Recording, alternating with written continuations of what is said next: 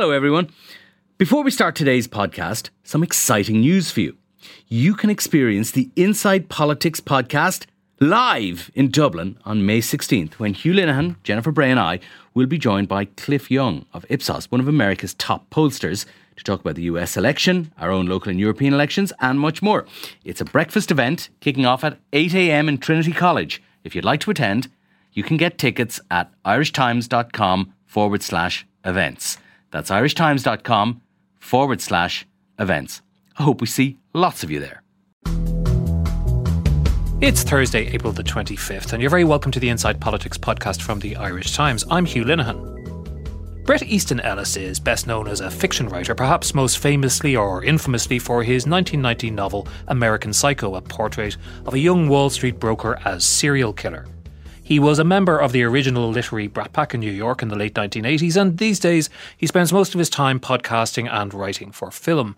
But he has just published his first non fiction book, White, which has stirred up a fair amount of controversy due to his views on contemporary US politics, the overreaction, as he sees it, of middle class liberals to the presidency of Donald Trump, and the shortcomings of movements such as Me Too, and also the moral and intellectual failings of millennials. Bret, you're very welcome to the podcast. Now, I should say, for the point of view of our listeners, that most of your new book, White, is it's memoir, it's writings about culture. I think most particularly about film, but nearly all the coverage I've read, and there's been a lot of coverage over the last two weeks or so, has been about politics. I wonder, in terms of the marketing of the book, is that a feature or a bug? Well, it has become whether we like it or not. Whether my publisher uh, ha- wanted to market it that way or not, uh, obviously the media has decided that this is a book about politics when it really isn't at all. And I never saw it as a book about politics per se. It's about the coverage of politics at one point uh, near the end of the book. And that interested me a lot when I was writing this book how politics are being covered in the U.S. But in terms of everything else in the book, it is, as you said, it's, uh, it's memoir, it's cultural criticism, it's film criticism, it's uh, it's about a lot of it's about Patrick Bateman of all people, the character I created in American Psycho, and how he's haunted me over the years, and I and I, I write about him a lot. Um, so I would say right now we're in this place where if you mention Trump, and I think I mentioned Trump far more often in American Psycho than I do in 40 White. times in American Psycho. Around 40, 40 times than I mention him in this book. And yet it's what everybody falls onto. Everybody connects to. Everybody wants to talk about those two chapters, those two sections. One is about how Beverly Hills and Hollywood was reacting to Trump in uh, in the post election in uh, the early spring of 2017, and then there's a section about the summer of 2018 uh, where uh, it seems that this hysteria about Trump had reached a fever pitch. And I wasn't quite sure where that road was going to go. And it was something I always warned my boyfriend, who was a passionately anti Trump millennial, who is a, I would say, a democratic socialist or a socialist democrat. Uh, Two quite on- different things, obviously. let's just call him a communist. Okay, let's just get it straight. He's a communist, millennial communist. Um, and I wondered where the rage was going to go, and where if it was going to win, if it was going to work out for them, if this resistance, this progressive resistance, was going to end up getting the man out of the White House, or if it was going to help him get reelected. And I didn't know. And I think, and, but it worried me, and it certainly worried me this last uh, this last month or so, and it de- depressed my boyfriend when a couple of things happened. With of course, the infamous Mueller report came out and dashed my boyfriend's hopes. And then he got really mad at the media for trying to put Joe Biden under the umbrella of Me Too, uh, because he liked to squeeze women's shoulders and perhaps smell their hair occasionally. And my boyfriend couldn't believe that the mainstream liberal media was actually going after the one person who might have a chance to beat Donald Trump. And he became infuriated. And he said, We're losing. We're completely losing this battle. If we are going after Joe Biden on this thing, then we, uh, we we deserve what we get. And they even had to bring out Obama, you know, to to correct things by saying, guys, we've become a circular firing squad. We were going for one target, but then suddenly we're all now going for someone who really committed sexual assault, and then now we're going for Joe Biden. He's the same, and we're having women on TV tearfully saying, "He just invaded my space. He was just so close to me that that, that when he when he took his arm in mine and, and guided me across the stage, it was just really inappropriate." And the media was using that and uh, as a another example of um, the Me Too movement. And my boyfriend um, sank into a depression. He's pepped up a bit. He likes a lot of the candidates that on the Democratic side, and we talk about them. Is your boyfriend Todd? Um, he's a sort of a comic figure throughout the book. At least I read him as such. Is that how does he feel about that? He feels it's an exaggeration of him. I don't at all. He feels it's an exaggeration. It's not an exaggeration. Believe me, this is really him. Um, he is, uh, you know, he's okay with it. He's okay with it. Believe me, if he didn't like it and he's seen it, I wouldn't put it in. So it's not as Okay. if this is going okay. in he's without not, he- him. He's No, not no, sulking in the bathroom over this. We've been living no? together for ten years. Believe me. No, he's not sulking in the bathroom, and he he. And look, he admits it. I mean, he a lot of things happened to him um, during the last three years, and I honestly wrote about them. And you know, as he said, he has to own it. It is kind of hilarious. It's been. I think you've, you've made this comparison. stuff. It, it, it does read a little bit at times like a, uh, a 21st century sitcom, maybe commissioned for Amazon or something. Crusty old Gen the Xer. crusty old Gen Xer and his uh, hair on fire um, millennial boyfriend who's just sitting on the couch playing video games and freaking out about Trump, watching Rachel Maddow 24 hours a day. This is a show I never want to watch, and I hope it is never produced. It sounds like that. It sounds like that. But that makes up about 10% of our relationship. You can't be together for 10 years, and I would hope politics. And also, the other thing is, I'm not on the other side. I'm just in this weird uh, middle of the aisle Gen X centrist side. I used to be, I guess I used to be a, a progressive liberal gay man. I still feel that I am, but I can't align myself with what's going on with liberalism in the United States now. I can't. It's gone too crazy. It's gone way too far to the left for me. It hasn't for Todd. So I'm I find myself with the same positions and the same stances that I've had since I was a young man in my teens and in my into my 20s and 30s. But the culture has pushed me over onto this part of the aisle.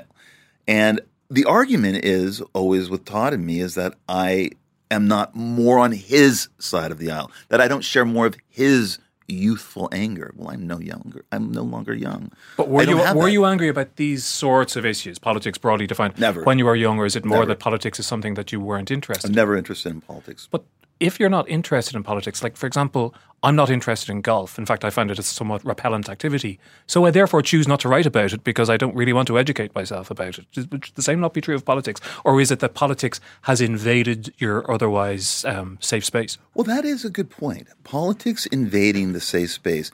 It did invade the safe space of, of my apolitical life. And it started to in the summer of 2015 when Trump announced that he was running for president. No interest. No interest. The theater of it all began to interest me. And again, I see White as a book when it gets into those sections about the coverage of politics, the reactions to politics. It's not at all about policy. It's not at all about propping up Trump at all. It's just seeing this kind of uh, overreach in terms of hysteria and wondering where that was going to go. Where is this going to to land everybody? Um, but um, but that's a good point. I mean, I think before Trump, there was no little, there was very very little interest in politics, and for those, uh, Todd and I met during the first Obama administration. We never talked about politics at all. Obama kept him happy. There was no discussion ever. And then something began happening in uh, the campaign of 2016. But but given that, um, Leon Trotsky, who Todd, if he is a communist, may have heard of, um, said, uh, "You may not be interested in war, but war is interested in you." Correct. If politics has has come to your door in that fashion, does that make you, whether you want to be or not, political in a way that you never were I guess before? it does. I guess it does. I, I don't want to be. Um, I, look, I'm in the by far the major majority of people in my country who didn't vote. The majority of Americans, the vast majority of Americans, don't vote. And for some reason, uh, when I say this in to a mainstream media um, uh, organization, you know, they clutch their pearls. They're horrified. which is absurd to me. That's just absurd to me. I mean, I think the fact that if you don't vote, you also can't complain about who won, and I don't. I never have. Um, but um, it's correct. Politics did this last time out invade everybody So why did that happen? everybody. Why did that happen? That is a very good question.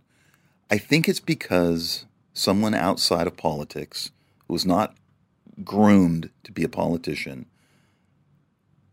entered into entered onto the stage at a particular time, appealed to a lot of people, and boom, we got a reality star as president, and that just freaked everybody out. We got this disruptor, and it freaked everybody out. Um, and there was also, I think, the other thing that happened, and it really blew up the last two months of 2016, was the notion that there was a narrative that everyone was following, which was about the other side was going to win and be, anointed.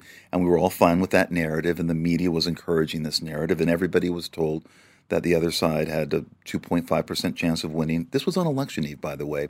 And um, and it didn't happen. And it was a seismic shock, that a wake up call to everybody, and it, of course, angered one side of the aisle, and this hysteria, hysteria. I don't know. I mean, it, it, it does seem to be that seems to be a fair word. Occurred. I don't know. What do you think happened? Well, I mean, I mean, one of the things I should say that it's great to have you in because this is a politics podcast. It's listened to mostly by people who are obsessed with politics and fascinated by politics, as I am in some ways. And we very often ignore one of the most salient facts about politics, which is that the majority of people, or certainly a very large number, don't give a shit about it. Maybe think about it once every four or five years when they when they have to they have to go to an election booth.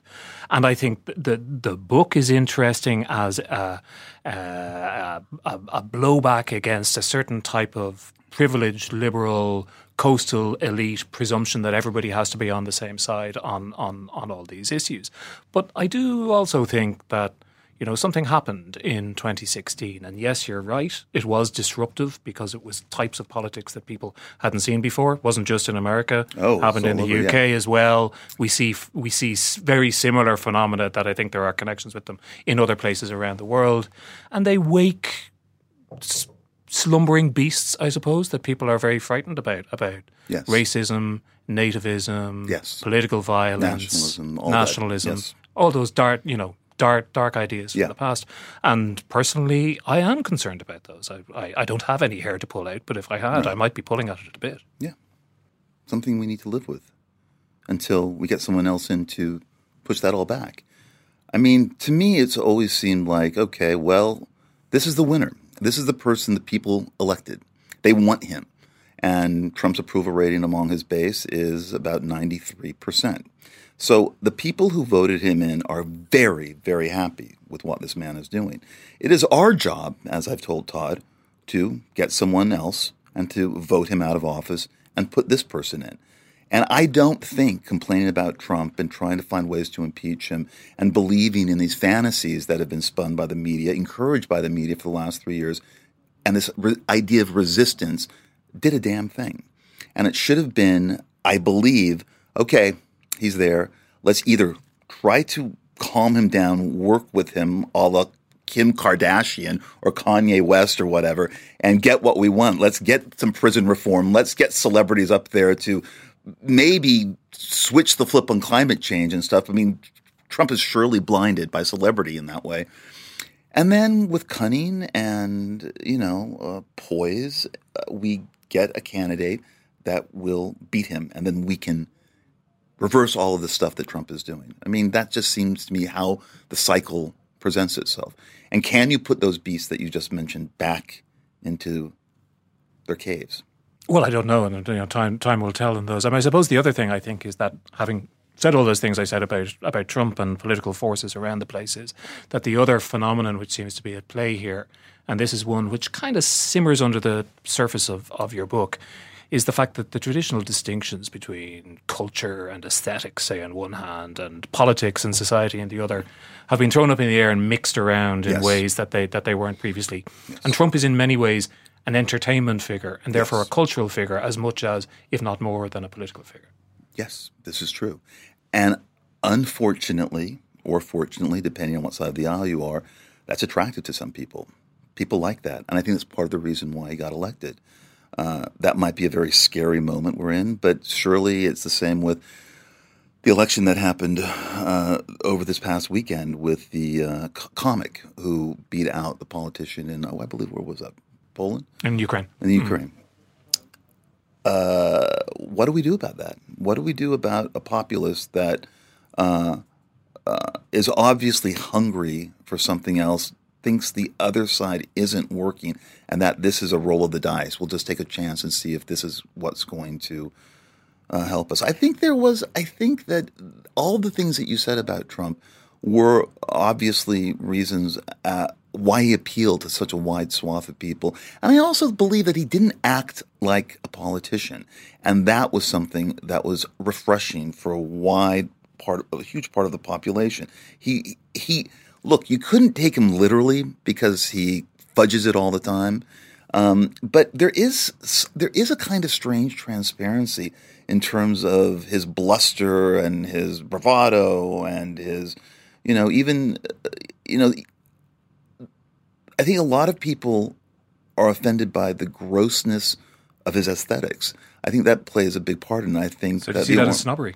Can that be read as snobbery? Sure. Because the people you're talking about who are so upset about it, none of them are on the margins of society. They've all None of done pretty are. well out of it. Well, that's why it's a thematic. Um, uh, you know, it, it, it's tied into my other books in a way, and I didn't realize until I completed it that it really was kind of a, an investigation into the elites in the way that Less Than Zero and American Psycho and Glamorama, and a lot of books I've written uh, uh, have um, investigated those worlds. But I do think that, that that is a part of it. I mean, I often wonder, would it be different if Trump looked and acted like Mitt Romney? Is it just that he has this this grossness that people just find so appalling that it feeds into their the way they think about him in terms of being a politician? I don't know. Well, as, as with so many things in life, it's probably both, isn't it? It's probably his strength and his weakness is at the core of that. Because he speaks to his base, which you referred to, is that they have an emotional connection to that self presentation. If he, if he looked and sounded like Mitt Romney, he probably wouldn't have that same connection. Exactly. That's correct. I suppose, though, taking that, all that on board and some of the criticism of your book, there was a famous New Yorker, already famous Yes. or infamous New Yorker article Yes. just a just a couple of weeks ago where you said you were afterwards that you'd been you'd been punked, uh, Yes. and a lot of questions were put to you, and I'm not going to go through them all, but I suppose really the bottom line of that piece was that you spend a lot of time criticizing people like Michelle Obama for you know relatively minor infractions in terms of in terms of things that they said or misspoke or didn't speak the way that you might like them to speak, and you have this guy who is basically a racist, misogynistic, lying thug in the White House Right. representing your country, and that should be of more concern. Uh, five words on Michelle Obama, by the way. Five words in the book. Not a lot of not a lot of space on Michelle Obama. I like Michelle Obama. Five words, people. Just be careful when we talk about this, and don't make it look like I hate Michelle Obama. I don't at all. Five words, people. Um, Well, I suppose just the broader point that, broader that, point. that in relation to your what is presented as your your, your lack of interest in, in some of the stuff. Oh. Correct. And my about lack of Trump. interest is what got me into trouble with the New Yorker interview. And I own that. Um, but um, I- yes, this person is in the White House. Yes. What is the answer?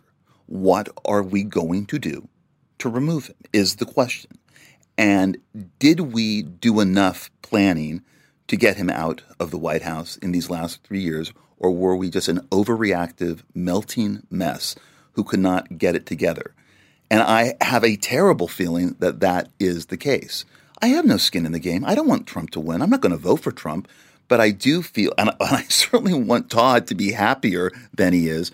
But I do think that there was some major misstep that went on with this uh, overreaction and people buying into things that were not going to come true that would reveal him to be this or this or that. He's he's like a cockroach since 2015. Thing after thing after thing he has survived. Never going to be in the primaries. Never going to be the nominee. Never going to win this.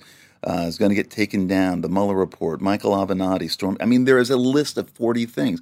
Just doesn't happen. So I don't know. I mean, we're in a crazy world moment right now. So I don't know if he's really all the Democrats I know think he's going to be reelected in the states, including my sad boyfriend, who is now having a bit of a bounce back time, and he's interested in some of the candidates. But everyone I know is a Democrat has admitted that there was something went wrong, and that he's going to be reelected. What happened?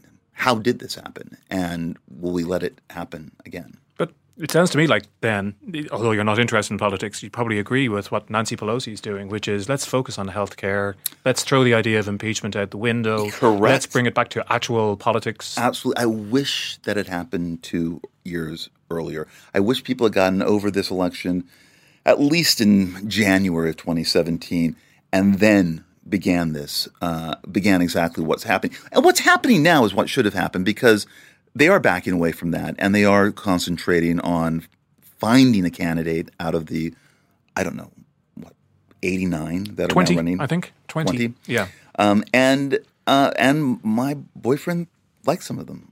I like a few of them. The weird thing that strikes me about contemporary politics, contemporary American politics in particular, because it seems to be painted in more lurid colours maybe Yes. than than than, Than politics Irish. is in other countries. There's, there's there's a brief reference in the in the book too. Uh, you talk about one small enclave of Beverly Hills that went red in the presidential election. In other words, it it voted for Trump, and how people were sort of embarrassed to admit the people who lived there were embarrassed to admit that that, that they did it.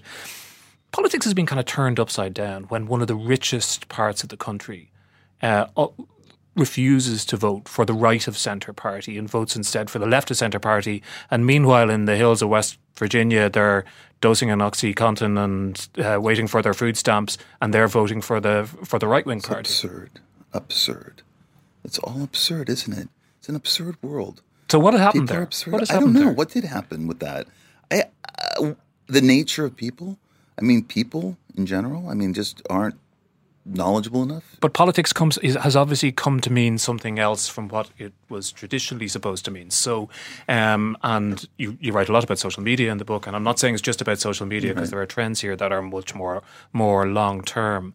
But politics now seems to be part of about the construction of dread word, but identity, a public identity in the in in whatever culture or society you live in, than it is about your economic interests or the way you think the country should be going. So, like a team, you're rooting for a team Yeah, or yeah. a brand. You're buying a brand sure. more than you are really buying into a list of ideals and a list of things that you know will help you or benefit you. Instead of that, you're voting for uh, whoever is the most famous, the most appealing, the one you'd most like to have a drink with, the person you'd most like to go to a barbecue with. I don't know. I wonder, has that not been happening for a long time? Has that been happening? Certainly, you heard this conversation with uh, the second Bush. Sure. You know, that whole notion, that whole whatever that thing is. Well, I'd rather have a beer with him than Gore. You know, and people were saying, well, that's really why you would be voting. Yeah, he's a lot more likable. He's more uh, down home. Um, I don't know. Was that happening? I think sometimes people blame the internet too much about this because I think some of those trends go back to the kind of around the time when you know you were starting to write in that when cable TV and talk radio kind of splintered public discourse and the old gatekeepers of three TV stations in in the United States that all broke down. People went off in different directions. Kennedy Nixon. I mean, when you look back at the, uh, to that fateful TV debate, I mean, when television decided, many people thought who the president was going to be.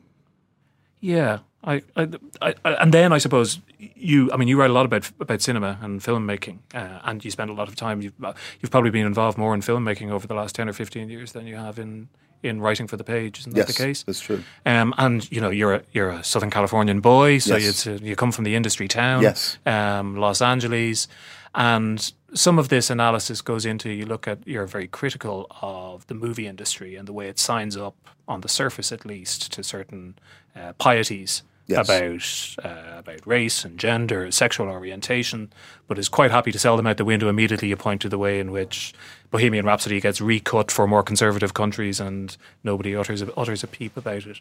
So, are you saying that this is a, a very thin veneer of liberalism or progressivism that, that lies across a, a kind of a more corrupt corporate culture, I suppose?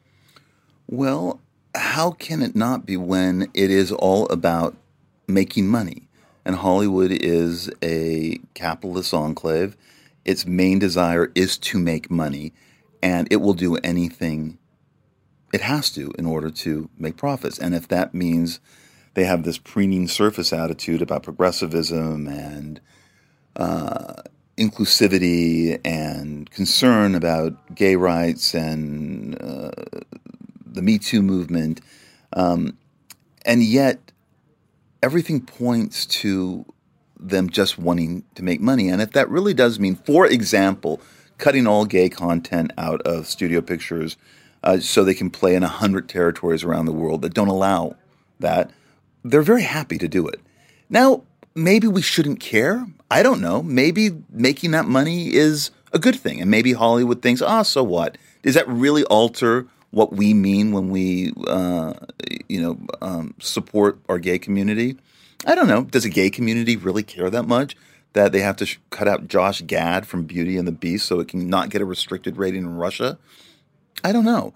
Um, but I would rather have Hollywood have an honest talk about this rather than to put up this kind of fake front and you know admit that this is what we do. We have to do this in order to make money, and this is the kind of company town that we are, and that we do prefer younger actresses, and they are still going to be cast in our product because people like them.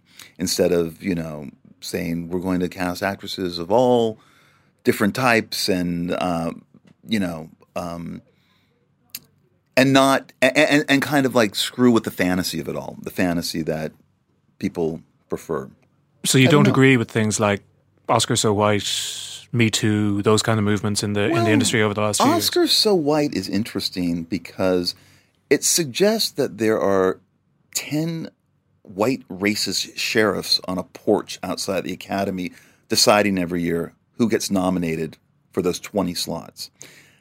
No, the people who decide the 20 slots for the actors are all actors. They're George Clooney, it's Whoopi Goldberg, it's Sean Penn, it's um, Mark Ruffalo. I mean, these are the people nominating the actors. It's no one else in the industry. Actors nominate actors. And so it was really funny that first couple of years when, okay, those were pretty much the 20 best performances. And then there are some years where there is some diversity, where Latin actors and actresses get nominated, or black actors and actresses get nominated. Not that many over the years. Uh, not that many over the years, but it is. Is it is it representative of the populace? I don't know. If thirteen percent of the populace is African American, eighteen percent is Latina, uh, Latino. I don't know. I mean, what is what is well? I can tell you. I, I, can tell you off the top of my head, without going to the stats, that you know, thirty-three percent of Academy Award nominees over, let's say, the last fifty years have not been either black or Latino. Probably, yeah, right. Nowhere, what, nowhere close to. That. But what does that mean, though? I don't understand what that means. It means they make great films that aren't being awarded, or is it just meaning well, that it probably it probably actually means that they're not getting to make films, doesn't it? Originally, I think that's the start of the critique. Well, that's it? well, that could be, but I mean, you know, go out to Hollywood and talk to everybody. It's hard for anybody to get a film made. I mean, so it's yeah, I, I get it, but it's hard for plenty of other people as well. But I don't. The Oscars so white thing is you know, it, it just depends on whatever the performances were that day. And again, and again, you have to understand that it is a increasingly diverse um, academy membership that will be, you know, deciding who the best performances are. Now, I'm sorry if all five of the women nominated last year were white. Is there a problem with that? Is there a problem giving Olivia Colman? That Oscar over some a, a black actress or a, a, Chinese actress that was more deserving? I don't know. It's obviously you know p- people had problems with Green Book, but apparently that pleased enough Academy members that this somewhat controversial film about race won the Best Picture. Does that mean that the Academy is racist? I, I don't know. Isn't it, it, good really to have, isn't, it, isn't it good to have fierce arguments about these things, which there weren't previously? You know, nobody was talking about these clear racial disparities 20 years ago. Isn't it good to yeah, have these arguments? It is good. But it's also good to reward Denzel Washington for his great performance in Training Day without having to talk about race. Well, just that was the great male performance of that year. And we don't have all this buzzing about inclusivity and uh, lack of diversity or whatever. It was just a great effing performance. And he deserved that Oscar for that portrayal. And th- we weren't in a time when Denzel won for Training Day where we had all of these discussions that I do think sometimes mar the reality of the aesthetics of film and mar what the filmmaker's intentions were and what uh, an actress or director or producer wanted to do. That they get they uh, they smear things into a reality into into a into a kind of non-reality. I think it happened with three billboards outside of Ebbing, Missouri, uh, a couple years ago, where some critics tried to smear that film as a racist film because we never got to see the victims of the racist cops, as if it had to follow an ideological order to placate the audience. That wasn't Martin McDonagh's intention at all. That's not what he wanted to do. He was an artist, he wrote and directed that movie, and he did it the way he wanted to. And then to have people say, well, you had these five things that you should have done, Martin, and you didn't do them. Therefore, your film is racist, and therefore, we cannot award your film. I don't like that. No, I mean, I mean, you're you're you're not the only person to criticize that kind of new new new Puritanism. Um, there was uh, a blog post by the musician Nick Cave last week. I uh, saw it. Um, I was going to paraphrase it badly. Maybe you can paraphrase it uh, better. But it was a question about Me Too and about its impact on the music industry. And essentially, he was he was kind of saying, in a typically Nick Cave kind of slightly apocalyptic way, that maybe this, you know these new Savonarolas, these Puritans, were a good thing that they'd sweep away the debris of a culture which had really got rather stale. He was talking particularly about rock music, but I think it could be applied more generally. That, in his view, had got stale and had lost its energy, and maybe maybe you needed this kind of cleansing wave of maybe. sterilizing Puritanism maybe. represented by Me Too and other movements. Maybe I don't know. I just worry uh, sometimes that the best intentions, the best intentions, can get weaponized and you get a lot of people who are thrown under the truck who uh, I don't know if they really deserve to be there. I am haunted by the way the the indie musician Ryan Adams was portrayed in a New York Times piece that put him under the Me Too banner because he liked to flirt with girls and promise them uh, record contracts or they could play on his records if they kind of flirted with him. And his wife, Mandy Moore, uh, complained that uh, Ryan was so controlling that I couldn't make a record for six years. And that's kind of about it. And it was maybe 2,000 words long with a giant photo of him. And yeah, there was some girl he had been sexting with, actually wasn't 16. She might have been 14. She lied. That was there. But the FBI said they didn't even know if that was a crime considering this particular case. And I really wondered about And then suddenly his record label dropped him. And um, uh, the albums weren't going to be released and you kind of wonder what it, that kind of puritanism in terms of going after Ryan Adams the New York Times. And there was a lot of pushback among men I know about that article. Like, what? This belongs to the National Enquirer. This isn't under, uh, this shouldn't be under Me Too. Um, but uh, just as much as Joe Biden shouldn't be connected to Me Too. But I don't know. That's interesting. Are we going through this pure, this cleansing puritanism to get to a better place? Because there's an argument, and it's too long probably to go in uh, into in, in, detail at the moment. We had an author in a few months ago who argues that um, the, that there's a flip side of the culture you've described, mm-hmm. the sort of um, PC police on social media, all that kind of stuff, which is things like 4chan culture yeah. and uh, the alt right and yes. various other kinds of trolling trolling behavior, mm-hmm. and one of the things that I was when I was thinking about talking to you that interested me about that thesis was that um, this author was suggesting that this had a an origin in things like punk culture and alternative cultures of the 60s, 70s, and 80s True. kind of gone sour or yeah. appropriated by by these people for yeah. for a new kind of a thing. And you know, as somebody who you know came of age and came to fame at a very young age, at the age of 21 in the in in the mid 1980s, I wonder what what you know what you think about that because you you are a representative of that culture, I suppose. Would you think of yourself that way? Uh, unwillingly, but yes not willingly, but unwillingly, I guess, uh, in, in terms of being what uh, a I guess was a controversialist, a kind of a depictor uh, of certain kinds of behavior that some people at least found shocking. Yeah, I am sure. I mean, particularly your experience with American Psycho, I suppose. You know, with it getting getting you know pulled by one publisher. But I always saw myself as more of a, a gulp. Here we go, artist rather than a provocateur and I always felt that my uh, instincts were to write novels and not to shock people. Um, so I, I, I, don't know uh, how much I have in common with uh, uh what I think you're suggesting in a way.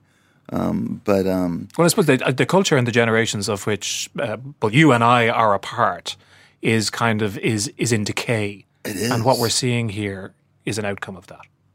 It is. And I think part of what White is about is, I suppose, a lament uh, not only about that, but about the analog era that we grew up in morphing into the digital era, era and wondering what's been lost in that. And I do feel that a lot has been lost in that, uh, in the, uh, in moving from one uh, era to the other. Um, and also, yes, it is true. I mean, the original cover in the U.S. of White is my name and then white floating upwards and disappearing into the haze at the top of the book.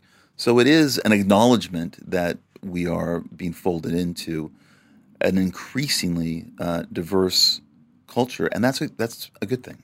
I mean, one, one, one last question, if you wouldn't Yes. mind, and it's. Uh, I think I, I read an interview with you where you described your attitude towards politics and these subjects as chill. I think you you very often present yourself as a sort of as a dispassionate, slightly sardonic, slightly amused observer. I feel I sound that way. Other people don't think I sound. Well, I just, I mean, I'll just quote a couple of lines. Yes. Actually, the opening lines of the book. I quote, somewhere in the last few years, I can't point, pinpoint exactly when, a vague yet almost overwhelming and irrational annoyance started tearing through me, maybe up to a dozen times a day. This annoyance was over things so seemingly minor, so out of my usual field of reference, I was surprised by how I had to take a deep breath to dismantle this disgust and frustration that was all due to the foolishness of other people.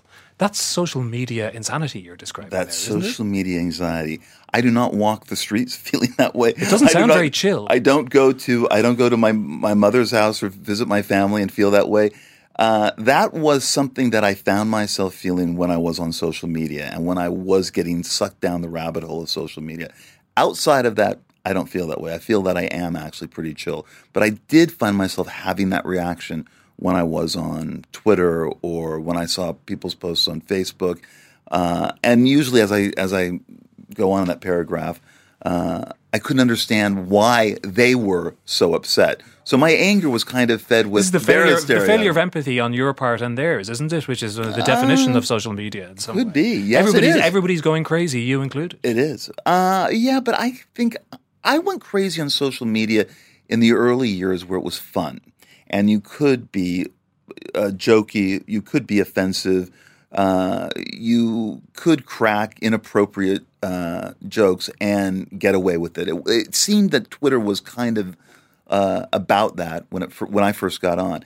Before it became this kind of virtue signaling place where everyone shows off their best selves or their or their or their loudest or their selves, worst self. or the loudest selves. Well, that's true too. But I I, I do think that um, uh, there was a time when Twitter was fun and it was enjoyable, but uh, obviously there there became a turning point, and the opening page in white is a description of how I ultimately, I think, fell away from that world.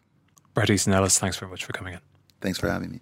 Bret Easton Ellis's White is published by Picador. And if you're listening to this on Thursday afternoon, Bret will be in conversation tonight at 7 pm with Nadine O'Regan at the O'Reilly Theatre in Belvedere College on Great Denmark Street as part of the International Literary Festival Dublin. Tickets from ilfdublin.com.